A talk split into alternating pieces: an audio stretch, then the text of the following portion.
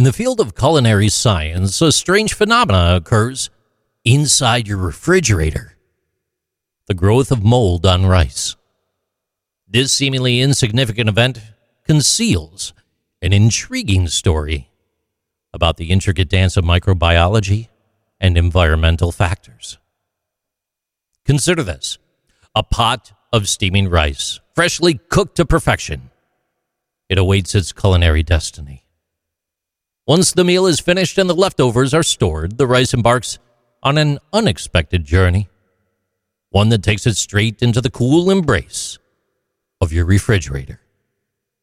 Little does the rice know that its journey is far from over. A delicate balance of moisture, temperature, and microbial life in the fridge sets the stage for an unseen drama. At its core, the growth of mold on rice is dependent on the interaction of several key factors. Moisture in freshly cooked grains provides an ideal environment for mold spores to grow.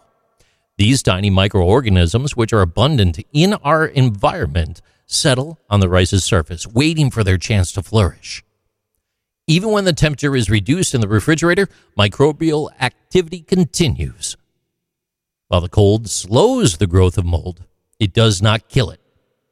And as a result, rice stored in the refrigerator is susceptible to colonization by these resilient organisms.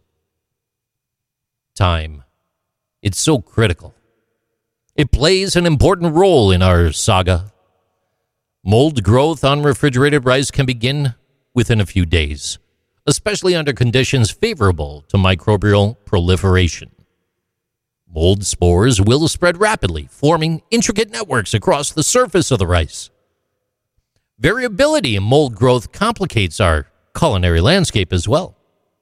Factors like rice variety, cooking methods, and ambient environmental conditions can all influence the rate and extent of mold growth, emphasizing the importance of food management strategies.